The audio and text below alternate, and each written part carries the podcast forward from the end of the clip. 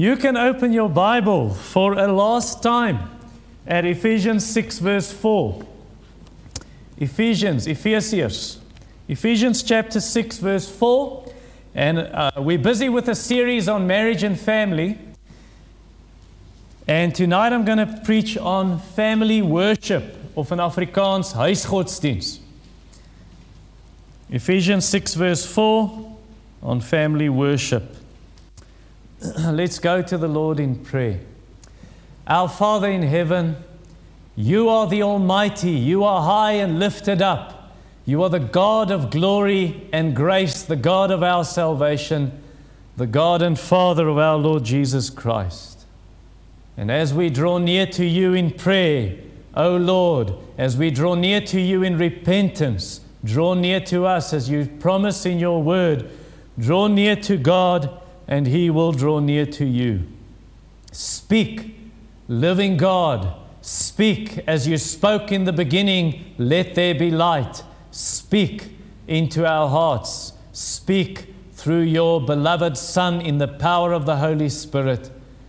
And may our hearts receive the truth and be shaken up this evening and hear the words of the living God. Amen.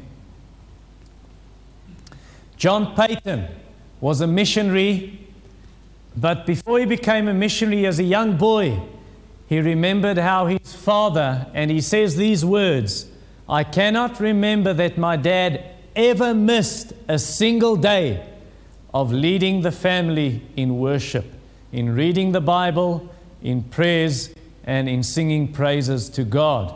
And he remembers, he says, how his father would pray and plead with God. And in, during these times of family worship, John Paton says, My father poured out his whole soul with tears for the salvation of the lost, that they would serve Jesus. He prayed for our needs in the house. And we felt as if the presence, as if we were in the presence of the living Savior. And we learned to know Jesus and love Him as our divine friend.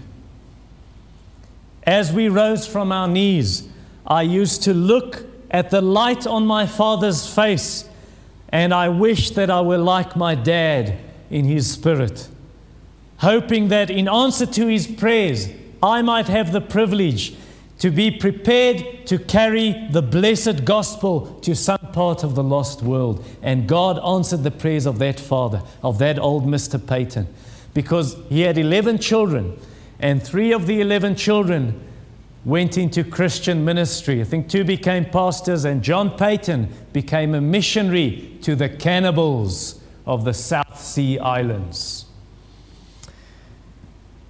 Who knows?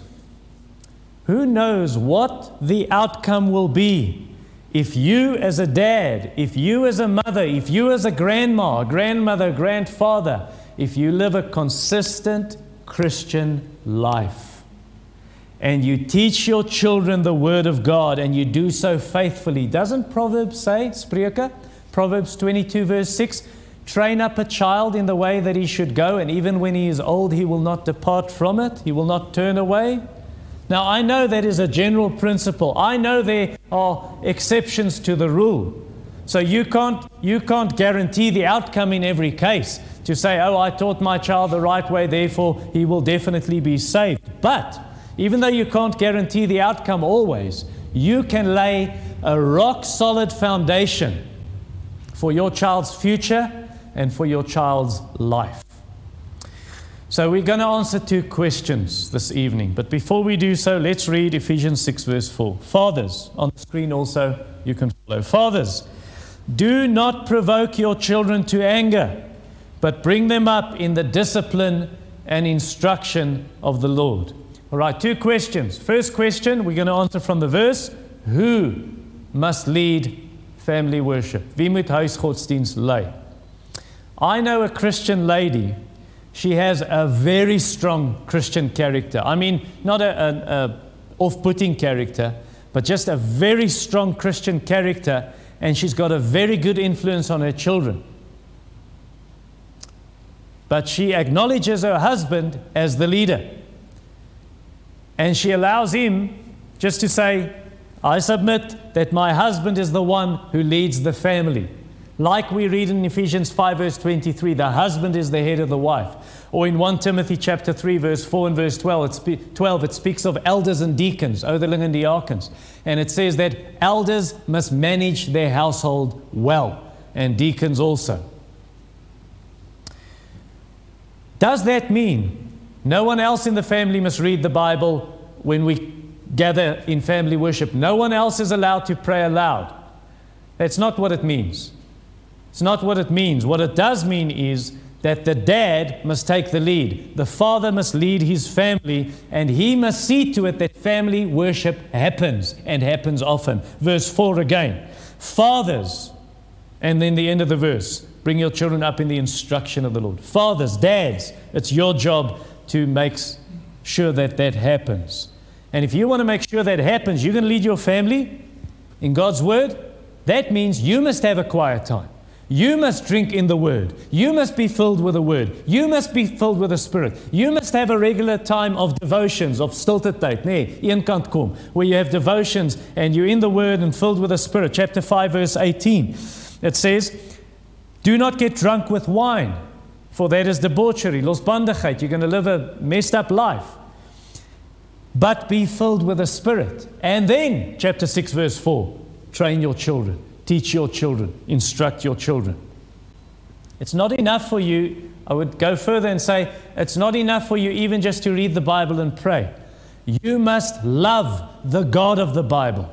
You must obey the God of the Bible so that you can now teach your children to love Him too and set the example and instruct them. Isn't that what we read in Deuteronomy 6? We all know the verse that says, uh, you must teach your children diligently when you sit down, when you rise up, when you go to bed, when you're on the way. What does the previous verses say? The previous verses tell us in chapter 6 verse 4, Hear, O Israel, the Lord our God, the Lord is one. You shall love the Lord your God with all your heart and soul and with all your might. And then it continues to say, Teach your children. So as as those who teach children, whether you're a grandmother or grandfather, or a mom or a dad, or an uncle or an aunt, if you have an influence on children, you must love God first to show the way before you teach the way. You see what's going to happen if you teach your children the Bible, but you're not living the Bible? That's off putting. You'll put them off Jesus. You'll put them off the Bible. You'll put them off the gospel. So your and my life as Christians must be a commentary on the Bible. Jou lewe moet 'n kommentaar op die Bybel wees. Should be a commentary upon the Bible and on the Bible that your children can read, that your children can follow, like Paul says, follow me as I follow Christ. And we're not perfect, we still sin. So when you do sin and you haven't been disobe- uh, then confess your sin and get up and move on. And if you've sinned against your children, confess your sin to your children. And then get up and move on. Now, if, you, if you're going to set an example to children, you need to be home. How are your children going to see the example but you're not home? And I know some dads work away from home and maybe you work overseas. At times, your company sends you uh, to Germany or your company sends you to Ireland or wherever, uh, or you're working in the Northern Cape for a while. But even then, even then, do a WhatsApp video call every night of the week and still lead family worship. Now, if that's not possible, and you're in a place where there's no cell phone network, I don't know if that's possible anymore in the world, but perhaps it is somewhere in the Vrystaat. Okay, but if it's not possible, then the mother should lead family worship. Then the mom should train these kids and teach them. Obviously, she should, she should do it anyway to help them. If the dad's there, he must lead. But if he's not there, then the mother should do that. Proverbs 1, verse 8, where it says, Listen also to the instruction of your mother. Or Proverbs 31, you know that wonderful woman in that chapter. Verse 26, where it talks of this woman, she opens her mouth with wisdom, the teaching of kindness is on her tongue. So she, she, she trains and teaches her children. And that is especially necessary And it's especially needed if the dad is not a Christian, if the dad's an unbeliever, like Timothy, not my Timothy, Timothy in the Bible. First Timothy and Second Timothy, not Third Timothy. um, but like Timothy in the Bible, his dad was not a Christian. Acts chapter 16, Handelinge 16. But his mom was a Christian. We read in Acts 16 and in 2 Timothy chapter 1 verse 5. And she taught him the Bible, 2 Timothy 3 verse 15. Now what if what if not, neither the mom nor the dad are Christians? What do you do then? Well, then you've got grandmas and grandpas. Okay, and they can have an influence anyway, even if the dad and the mom is a Christian. But if the parents aren't Christians, you've got grandmothers and grandfathers. If they serve the Lord, or maybe an uncle or an aunt that are Christians and they can influence these children for the Lord, just like Timothy's grandmother, 2 Timothy 1, verse 5. You've got Timothy's grandmother who influenced him, or there was a guy in, in Wales in the 17 and 1800s well, actually, the 1800s more, but his name was John Elias. And John Elias, his parents weren't Christians, but his grandpa was. And his grandpa would take him to church on Sundays, and they would walk to church. I can just imagine the conversations with little John and his grandpa teaching him about Jesus and the good news of salvation. So it's not primarily now, first of all, it's not the church's responsibility. It's not the Sunday school's responsibility to teach your children about Jesus and to teach them the Bible. It's your responsibility. Verse 4 Fathers, bring your children up. It's your responsibility as a parent.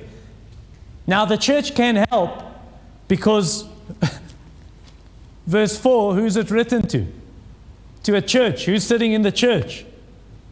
Parents and kids. Verse 1 Children, Paul is saying, Children, hey, are you listening? Obey your parents. So the children are there, and the moms and the dads are there. So the church can help, and the church must help by teaching them and instructing them. And the, everyone's there to listen to the preaching and the reading of God's word. You even find this in. Um, in the Old Testament, various passages like Nehemiah chapter 8, or Joshua chapter 8, or Deuteronomy 31, you read that Moses read from the book of the law, and who's there? Uh, the kids are in creche playing. No, it says even the little ones were there. And in Nehemiah it says everyone who could understand, they're there to hear the word of God. So that means your children, it's good for them to grow up under the preaching and the reading of the Word of God and to gather for the worship of God. Now, in order for that to happen, and unfortunately, this is in English, but these Van Tonner kids, do you sometimes watch movies in English, the little ones? Okay, you can speak English, eh? so, so that means if we say the children must be there to hear the word, the preaching of the word, then the pastor must preach in such a way that even the kids can understand. So it's not too hard and it's just, it's over their heads. The kids must be able to follow and understand the preaching of the Word of God. And you know what happens if kids understand? Then the adults also understand. then everyone understands. It's easy to follow. And the parents, then, if they understand the Word, it's like they equip, they get the tools. They get the tools to go home now and teach their children right and show them the way of God and the word of God. Like King David. After they worshiped the Lord, David went home and he blessed his family. Or in Nehemiah 8, after the word was read and everyone heard the preaching and the teaching of the Bible, the heads of the families come together for a Bible study with Ezra the priest and the scribe. All right, now, what if you've got a child, there's no Christian in the family? The grandparents aren't Christians, the parents aren't Christians, the uncles aren't Christians, the aunts aren't Christians. What do you do in a case like that? What you do is individual Christians can take those children and, individ- and, and influence them with the gospel. For example, Martin Holdt, he was a Baptist preacher in Pretoria uh, toward the end of his life. But Martin Holdt he invited his neighbor's kids to church, two a, twins, twin girls, identical twins. And he said, Come with me. And both of those girls got saved. The parents weren't Christians, but both the girls were saved. I was sitting in my study um, last, I think last Saturday, busy with my sermon preparation, getting ready for the preaching. And I heard the kids make a terrible noise, the neighbors' kids. But a noise in terms of uh, kids playing, and they shouting and screaming and climbing on the jungle gym and playing games. And I thought, I must start praying for these kids. I must start praying and invite them to church. Can't we, can't we start a, a every second Friday youth meeting when practical Christianity is on, on a, every second Friday? During that time, maybe just for an hour. Get someone in the church who's got a passion for children, who loves to teach children, who, who loves Jesus, who lives a holy life, who knows the Bible, who's serious about prayer, who's serious about teaching children the gospel. We can reach those kids. And there are lots of them because it's not one family living there, a number of families live there. We can reach the kids. Second question. So, the first question who must lead? And primarily dads, but also moms and grandparents and so on. Second question how must you lead? Who moet jy lei? Well, in the first place, what must you, what, what's the first thing you must teach your kids? The gospel. Not just Bible stories. The gospel, the message of salvation, the good news. How do I know that? Because Paul says, teach your children in the instruction of the Lord. What's the first three chapters about? The kids are there sitting in church. What's the first three chapters about? It's the gospel, it's salvation. So you teach them the message of salvation. You teach them Ephesians 2 because they heard that while the, the letter was being read, Ephesians. Ephesians 2, verse 1 to 3. You are dead in your trespasses and sins. You tell children, you are dead in your sin. You need salvation. You need Jesus. And then you tell them the rest. God makes alive. God saves. God forgives sinners. The Holy Spirit can make you a new person through the power of the risen Christ, Jesus who died for our sins and rose again. Please, don't assume your children are saved. Don't assume. Don't assume that their names are in the book of life. I remember going with my grandmother to her church. This must have been in 1998. So I went with my grandma. I was a student. I went with her to church, and her pastor said during the service, and I, don't want to tread on your toes if you believe differently than I do on this, but I'm going to say it as it is. Her pastor baptized a baby. And he said, when he baptized the baby, this child's name is now in the book of life. Sy naam is nou in die boek van die lewe. That is not true. Or another example, my friend Seth, he spoke to another pastor, and this other pastor said, No, we don't tell our children that you must repent, you must be saved, you must be converted. It's like they just assume because you grow up in a Christian home, you will be saved. There's a pastor of the Dopperkerk, the Gereformeerde Kerk, Reformed Church. And this pastor is very concerned He's very worried because some pastors in his denomination they believe that oh no our children will all be saved. If you've got Christian parents you will be saved. You just presume jy neem net aan. You just expect that's going to happen they will be saved. Listen the new testament under the new testament you are not automatically part of God's people just because your mom and dad are Christians you know that old saying, you're born in a garage, that doesn't make you a car. You're born in a Christian home, that doesn't make you a Christian. If you want to be part of God's family, the Holy Spirit must change you into a new person. He must write His law on your heart. Your sins must be forgiven. Just go and read Hebrews chapter 8, verse 8 to 12 about the new covenant, the Nieuwe. You must be born again. So, because of that, you must Share the gospel with your children regularly, often. Deel die evangelie met hulle. And you do it especially when you discipline them for sin. Because when you discipline a child for his sin, then he realizes, I'm hopeless, I'm a sinner. And then you can tell him there is a Savior that can save you from your sin and forgive you and change your heart. Please, parents, please, and grandmas and grandpas also, do not share half a gospel with your child, a gospel without God's holiness, a gospel without hell, a gospel without repentance and faith in Jesus Christ, a gospel without the cross. And do not teach them a false gospel. I know of parents, they're so afraid that they're going to make their children scared by telling them of hell, so they don't tell their children there's a place like hell. And then also, very important, use biblical terms, Bybelse terme, biblical words. Don't twist the Bible. Just say what the Bible says. Now, there are big, big words in the Bible, like example. John Piper,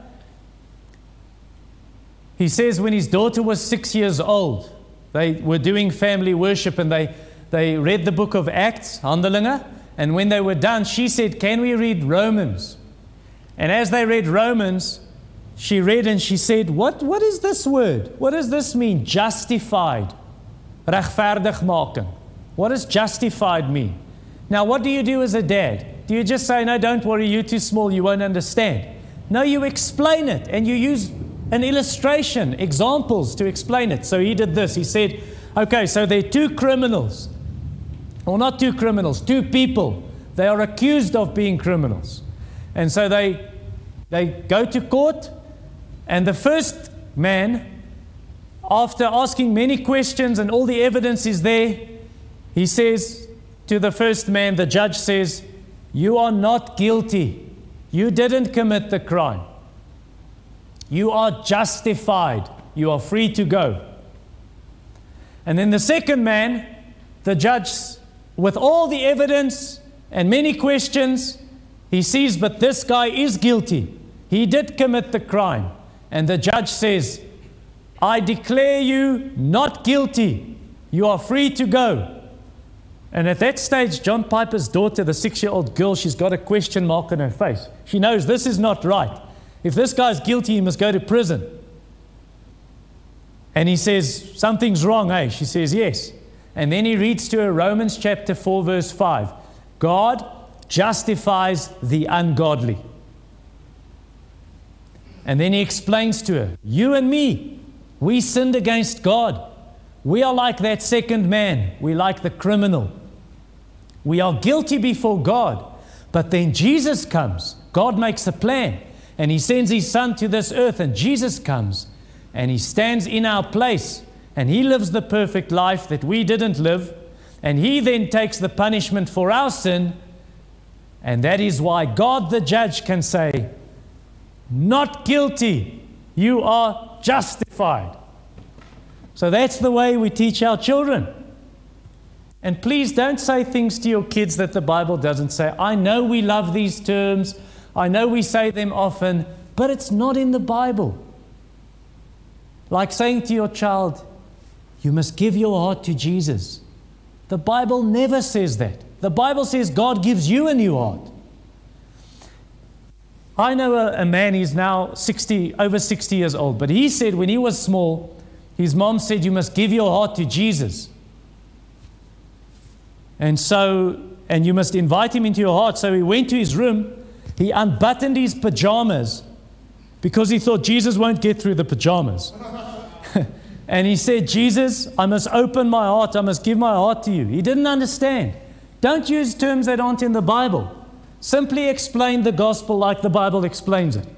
So, for example, in Isaiah chapter 6, Jesaja, Isaiah chapter 6, the first seven verses, you explain of this great God. We know God created everything, but this God is so great. He's such a great king. He's so, he's so magnificent, and his light is so bright. Not even the heavenly beings, not even the angels, not even they can look at all the brightness of God they must cover their faces because God is so magnificent and so great. And they just call out that all the earth, it is, it is visible everywhere on earth that God is great. Just look at all the things He made. And then you tell them, but we, we are made of dust. We little creatures, We're like worms. How can we who sin and do wrong come before this great God? We can never do that. God won't allow us into His presence. His flaming eyes will consume you like fire. So, what can we do? We're like Isaiah, great sinners. We can't do anything. But God has done something. God brought a sacrifice. Someone paid the, paid the fine. Someone was punished for our sins. And his name is Jesus. And if you trust in him, you turn from your sin and call out, I'm in the chains of sin, I cannot get free. He will break the chains and he will set you free because of his death on the cross and his resurrection from the dead. When you share that, some of your children or grandchildren are going to be very worried. They're going to start realizing, I'm a sinner and I can't get rid of my sin. Be careful, parents. Don't confuse conviction of sin with conversion. Moenie sonde oortuiging verwar met bekering nie. It's not the same thing. And many children, parents think, now my child is a Christian because he's cried about his sin. Don't give him assurance of salvation. It's not your job. Don't tell him, now you're a Christian. Pray with mommy. Pray with mommy. Dear Jesus, wash my sins away. I believe in you. Amen. Now you're a Christian, little Abby. Now you're a Christian, little Mary or little Susan. Don't do that. It's not your job.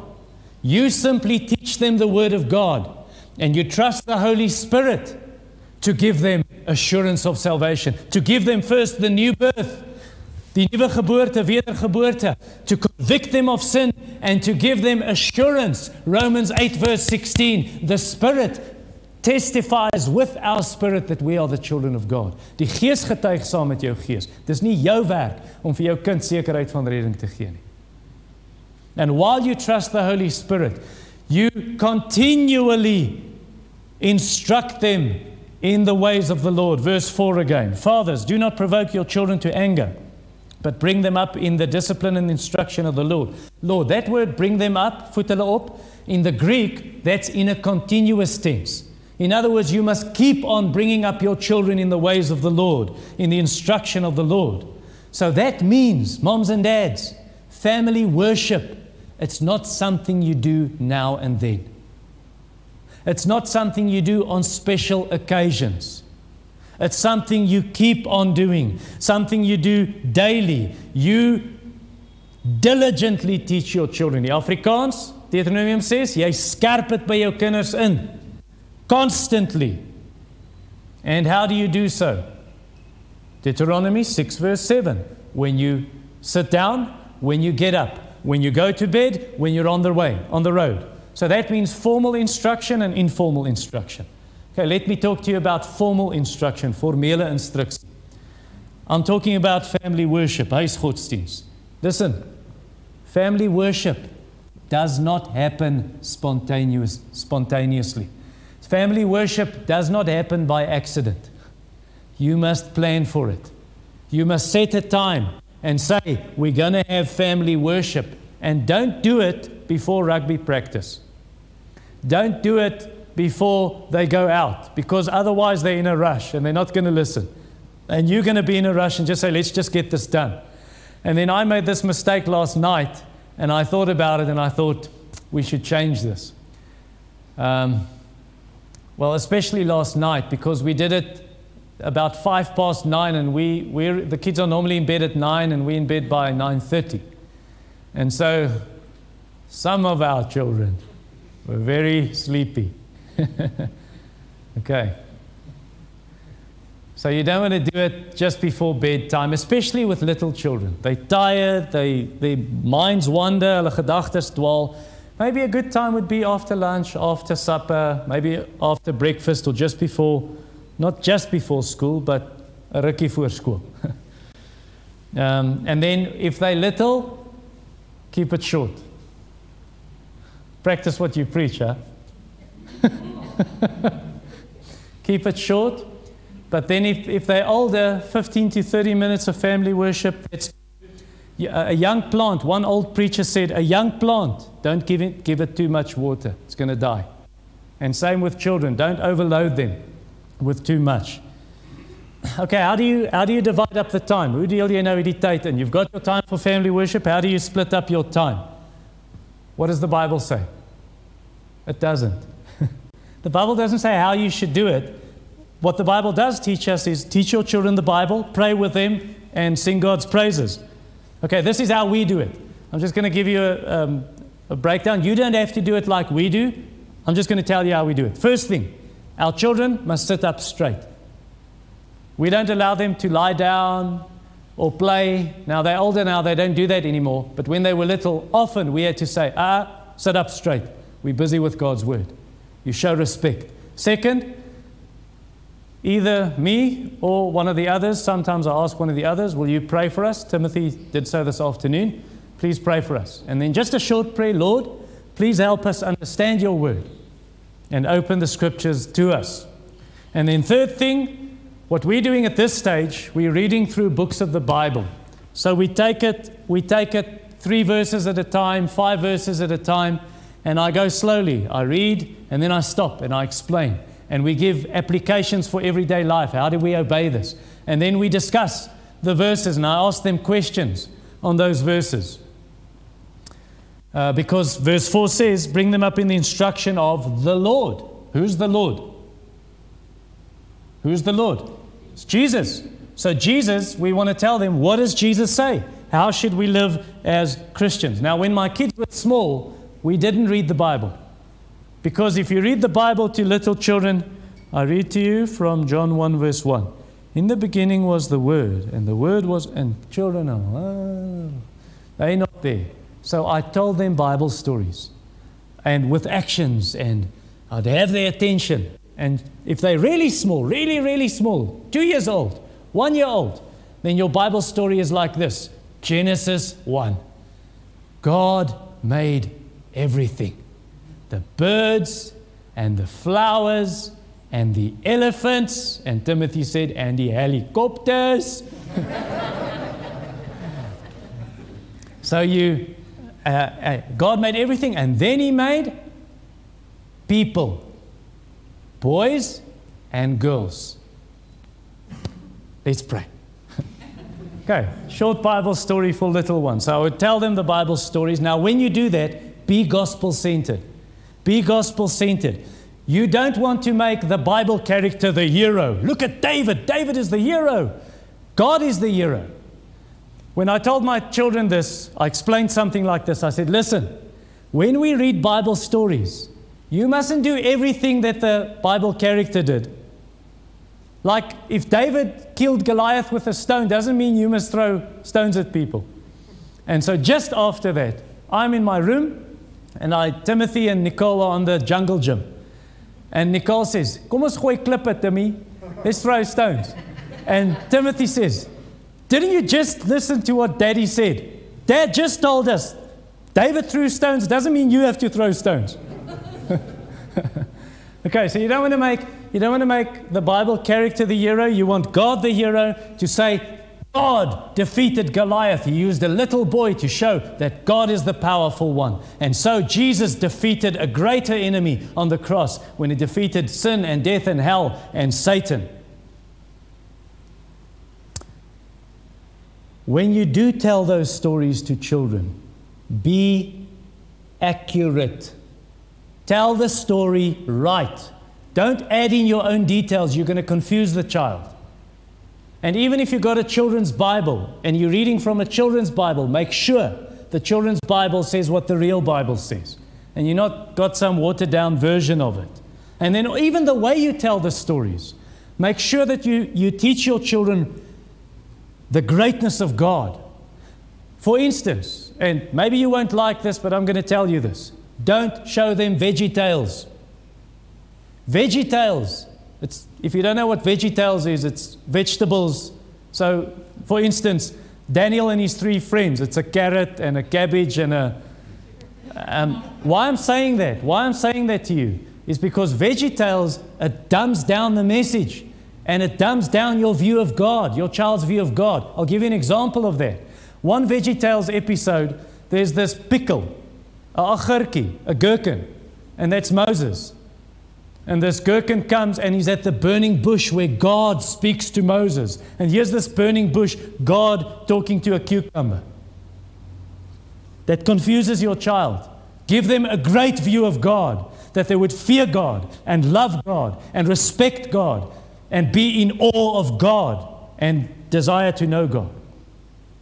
Then the next thing we do, uh, so we've got sit up straight, open with prayer, teach them the Bible. Then we've got a catechism. Catechism is just question and answer. So you put the Bible, so who made you? God. Why did God make you? To glorify and enjoy Him forever. What else did God make? God made everything. Why did God make everything? For His own glory. How do we learn to obey God and to enjoy God? In the Bible, God's Word. Who wrote the Bible? Spirit, Holy Spirit inspired men. Okay, you get that. Question, answer, question, answer. Now, you do want to make sure the question, answer is biblical because it's written by not the Holy Spirit, like the Bible, it's just written by uninspired men. Um, so, you want to make sure the catechism is biblical, but what a catechism does, it teaches you great truths in short sentences. and that helps children to understand. And then what we did, at many times we memorized Bible verses. So we did that at various times as the kids grew up. Later on, even chapters of the Bible that they memorized. Children are like sponges. they can just take in and take in. So teach them, and it helps you to memorize every day. Let's go over the verse again. Let's go over the verse again. Next thing we do after the catechism is at this stage in our children's lives, we read a page or two from a Christian book. A good Christian book about the Christian life or something else. At this stage, we're reading a book that is for, written for pastors' children. Things they struggle with that other kids don't necessarily struggle with. Because everyone in, in the church says, Oh, you must know the answer, Jennifer. You're the pastor's kid. And poor Jennifer feels the pressure. But I don't know the answer, but I think I do.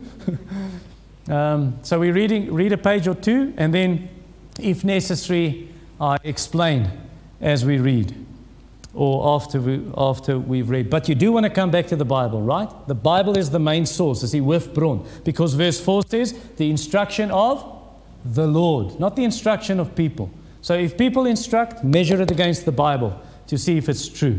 And then, second last thing we do is we sing. Now, you don't want to sing silly songs just because they're kids. Also, a simple liedjie. En ek weet nie of party van julle dit vir julle kinders ooit gespeel, maar dis dis laf. Popcorn, as ek vir Jesus sing, popcorn. Wat doen dit vir kinders? or even unbiblical songs. Maybe you think this was biblical. We sang this in the Sunday school, and it's not biblical. Father Abraham had many sons. I am one of them. Really? Galatians 3 says those who believe in Christ are the children of Abraham. So you're teaching them stuff that's not biblical. Don't do that. Help them. Even sing Bible verses. Bible verses. Die versies wat jy ken. Filippense 4 vers 4. It's songs. It sticks. It's catchy. So it helps you to memorize the Bible. Doesn't Colossians 3 say, hide the word in your heart? Right? The word of Christ must dwell in you richly. And then the rest of the verse says, sing. So you're singing the Bible. And it helps you to remember. Steve Green has, has two volumes, two CDs on just hide them in your heart. Bible verses that helps children remember. And then when they grow older, jy kan as hulle klein is, little simple, nie simple Afrikaans nie, simple Engels. Simple songs, eenvoudige liedjies, daar's visse in die water. That's fine. You're teaching them God made everything. But when they grow up, they get older, teach them deep truth, like magnificent, marvelous, matchless love or the Reformation hymn, we will trust God's word alone. Teach them truth when you sing. That's part of doing verse 4. Instruct them. The instruction of the Lord. And then the, the last thing we do as a family in family worship is we pray. And we give everyone a turn to pray. unless it's a late night, and then I'll close in prayer. But usually everyone gets a turn to pray. Now, when children are little, they're only, they're only one year old, then you do this. We're going to pray, let's pray. And then you tell them what you say. Say, donkey, donkey, Jesus, Jesus, Amen, Amen. Okay, so you're teaching them to pray, and when they get older, and then we pray for the preaching, we pray for the church, we pray for missions, we pray for uh, the sick, we give thanks for answers to prayer. Whatever comes up and is necessary, we pray for that. So that's formal instruction. Here's informal instruction. En byt net vas. Ek weet, ek weet nie hoe laat dit is nie, maar moenie kyk nie. Ag, dankie julle. All right. Uh, informal instruction. That means you teach your children as the day goes by, as things happen. Then you teach them while you're on the way. Uh, Deuteronomy uh, chapter 6, verse 7. As jy op reis is, leer hulle. So, example, we are on our way. Some years ago, we were on our way to Kip and Ansi. Uh, people in our church, and they got a game farm in, at Thabazimbi, and so we're going to visit them. And in the car, the subject comes up how do you choose a husband? How do you choose a wife? What a wonderful discussion. And we just asked them questions. Okay, okay. So this is a very nice girl, but. And that wasn't a joking one, but they as laugh met but it was 'n ernstige gesprek. And the questions, but what about this? Will you marry the guy? Uh, Okay, so you give them a biblical perspective. Something happens at school. Friends say something. The teacher says something in class.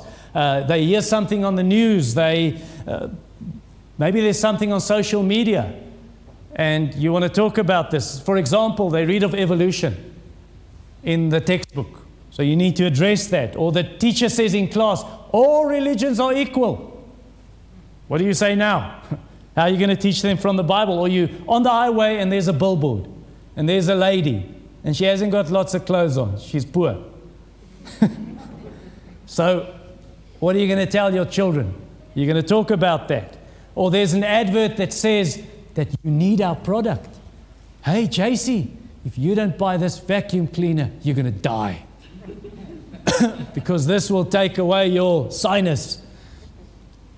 Or they tell you on a, an advert, they say that you don't need to work. You can just lie on your couch and work two hours a day and you'll be a millionaire within six months. Just do this, these five steps.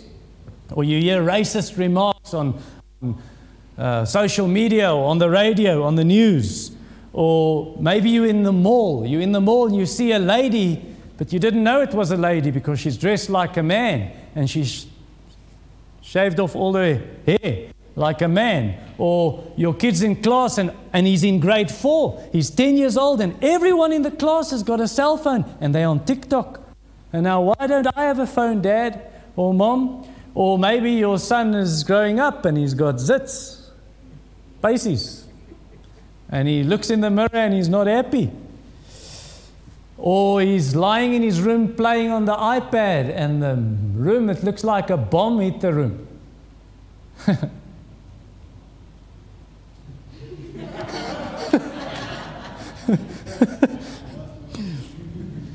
or someone close to you dies.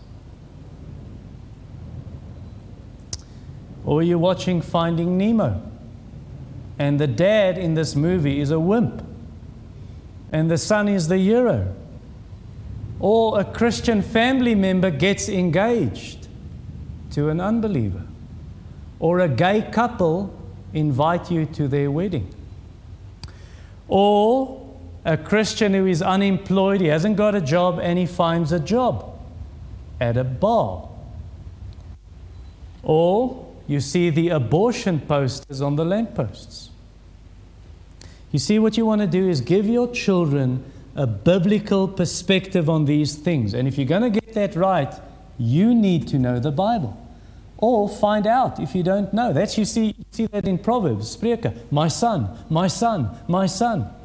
And that my son, when he teaches his child, his son, that includes warning them, warning them about, uh, against things that are wrong. You see in Proverbs again and again, this dad warns his son don't drink, don't drink too much, don't be lazy, Work hard. Be careful of bad women. Be careful of bad friends and bad influences. Don't get addicted to stuff.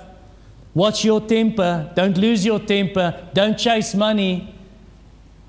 You're never going to stop. And so on. That's also what Paul means. I'm almost done. Passering state, injury time. Um, that's what Paul also what Paul means in verse 4 when he says, bring them up in the instruction of the Lord. The Greek word for instruction, it means instructing through warning. Instructie deur waarskuwing deur lering, warning them through teaching so that through the thought process of that little child you can help him reach God's solution. That doesn't mean your child will become a Christian through his brain. What that means is the way to the heart is through the mind. Isn't that what Romans says? Be transformed by the renewing of your mind. So you pray, Lord, open his mind. Open my open her mind that they can see the truth and be saved. What will happen if you do not warn your children and teach your children the Bible? Can I tell you what will happen?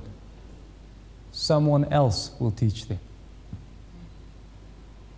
The world is going to teach them.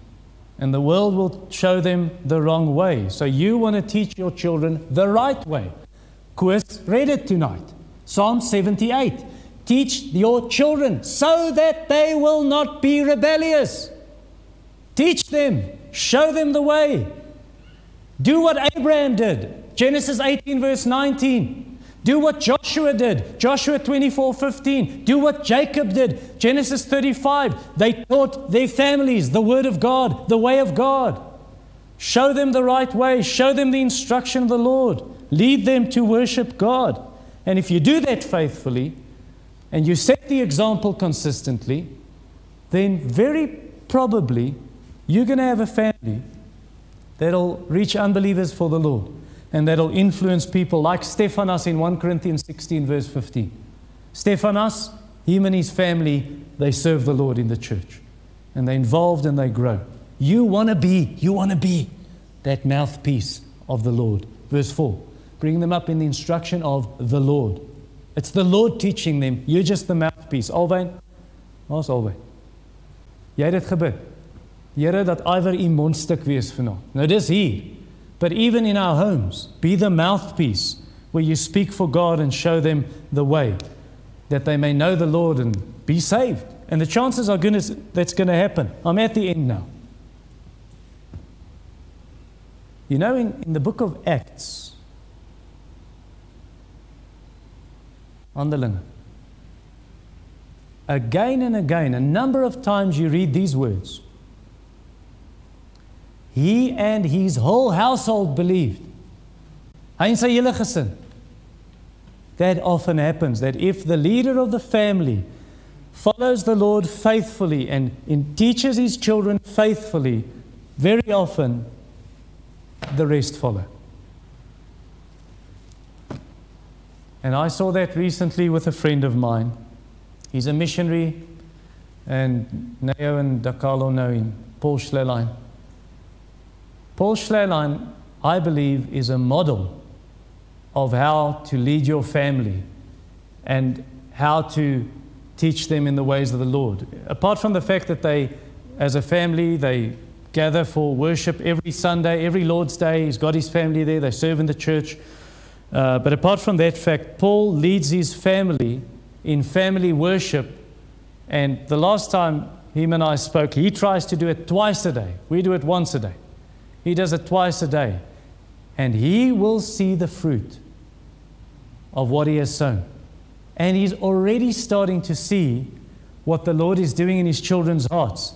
Listen to this letter from a 12 year old girl, his oldest daughter. He sent it to me this week. Now, I'm just going to read the end because she said to him, Dad, thank you for being a good father and for leading me and teaching me of Jesus and teaching me the Word of God. Please, will you teach me more? And then she wrote this I believe, 12 year old girl, I believe Christ is King of kings and Lord of lords. I believe and trust that Jesus died for my sins. I was guilty and evil, but He loved me and helped uh, He loved me and died for me. Would you please talk and help me more on this, Dad or Father? I want to give my life to Christ and I don't want to fall away like so many others. The days are short and we do not know when Christ will come. I don't want to be taken by surprise. I want to say, Yes, I am a Christian. I know you can't save your children. I know it's in God's hands. But can't we, through faithful Christian living, biblical discipline, and family worship, can we not show our children there's the Savior? Heavenly Father, thank you that we could gather like children around an earthly Father, that tonight we could gather around our Heavenly Father and hear, What do you want to tell us? We want to listen, Father. Oh, make us obedient children, that we may then teach our children to be children obedient to our Heavenly Father by faith in Jesus Christ. Amen.